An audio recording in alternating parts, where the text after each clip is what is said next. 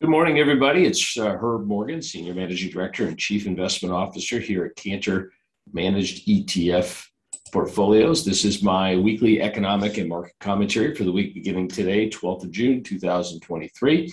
You can follow me intro week on either Twitter or LinkedIn if there is additional commentary. Presentation you're seeing and or hearing has been prepared by Cantor Fitzgerald Investment Advisors LP for use with investors and financial advisors who are each expected to make their own investment decisions. Nothing contained in the presentation should be treated as investment advice or a recommendation for the purchase or sale of any securities. It is for informational purposes only. There is no tax advice. As such, investors should be advised to consult their own tax advisor. Well, last week, equities rose across the board, but the leadership switched.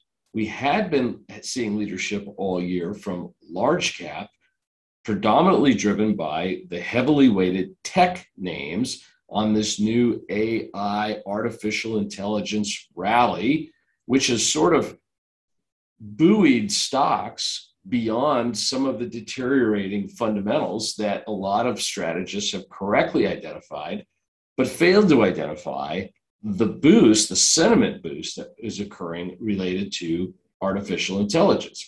This week, the leadership sw- shifted from big cap tech, although they didn't exactly go down, to mid and small cap stocks. We also saw a big rally in emerging markets.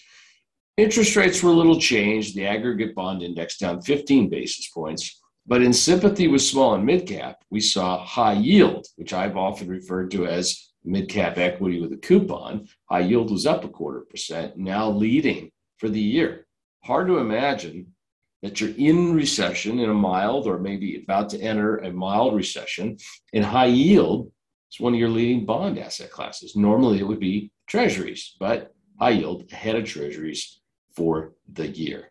Let's take a look at the economic data. Last week i'd say it was mixed to negative even though equity markets continue to rally. S&p global services pmi for the month of may this is 85% of the economy. According to the Markit, or formerly known as Markit, now uh, S&P, rose from 53.6 to 54.9. So that's one, two, three, four months in a row of service sector expansion. However, a competitive reading metric from ISM says that ISM services fell from 51.9 to 50.3, kind of below, fully well below expectations, and right at that line of between expansion and contraction. This is what I mean by we're in likely a very shallow recession without big job losses, though I'm going to give you news on that here in a moment.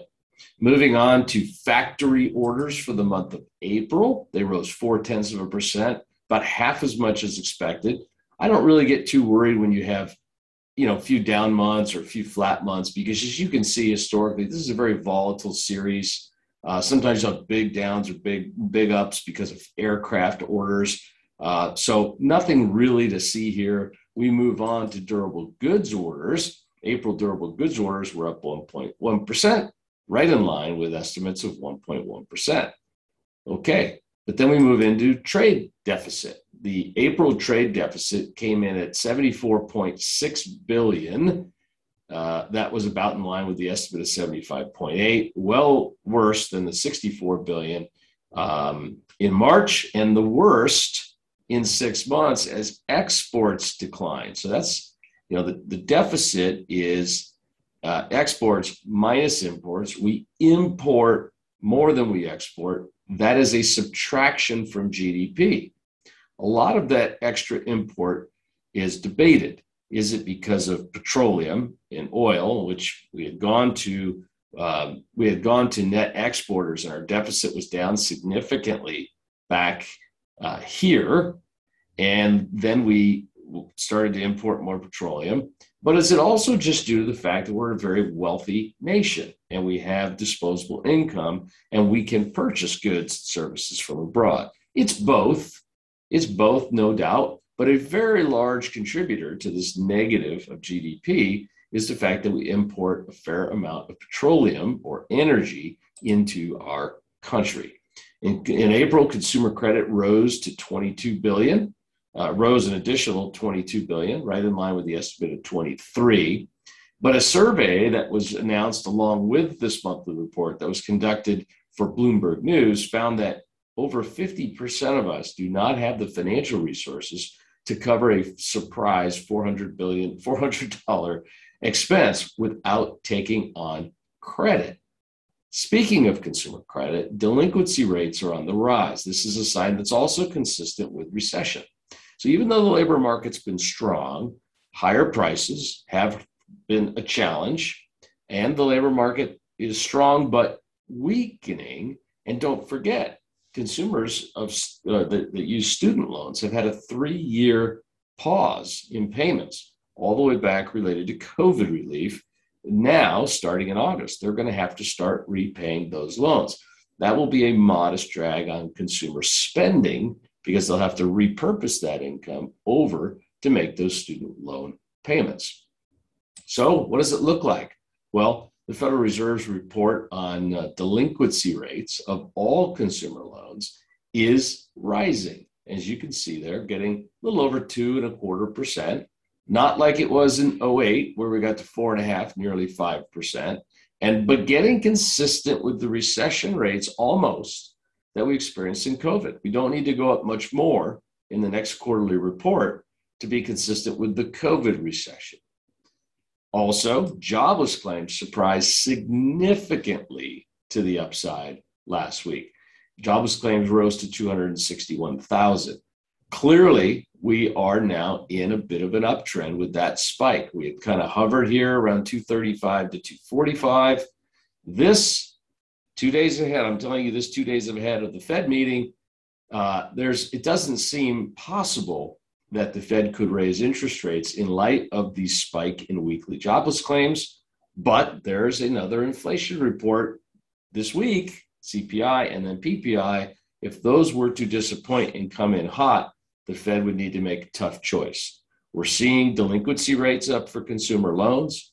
We're seeing a spike in jobless claims, and we're seeing a decline in household net worth. Clearly, there are disinflationary, if not deflationary, forces at work. They just need to percolate through and work themselves into the monthly reports.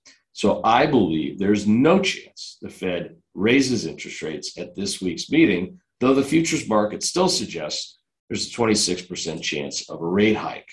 This is what I was talking about when I mentioned household net worth. First quarter 23, Household net worth declined by about $3 trillion.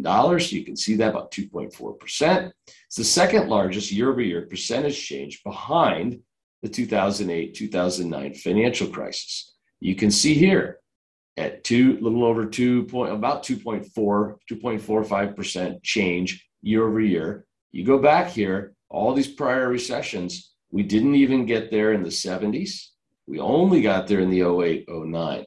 So this is significant. The bear market, the decline in 401k balances, this may be some stagnation in some real estate uh, prices, but because households needed to spend more because of inflation, they were unable to add to their net worth at the same time their 401k balances, et cetera, have declined. So none of this is particularly rosy or positive for the overall economy. That being said, I don't see this as a catastrophic large scale recession like 08. I see it as a very shallow and narrow one. And I do think, as I've been mentioning, we're in it. Okay, economic data this week. What matters? CPI report and PPI report Tuesday and Wednesday.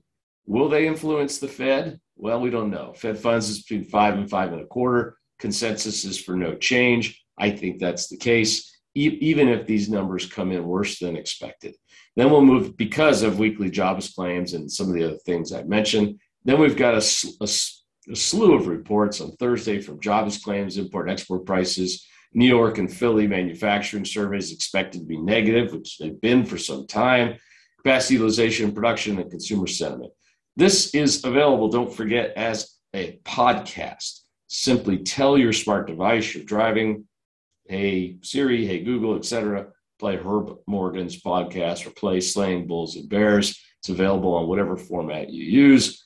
If you're listening on the podcast and you'd like to get this along with the, the graphs and charts, the slideshow, simply email us info uh, at efficient portfolios.com and we will put you on the list. Thanks, everybody. I'll be back to you again next week.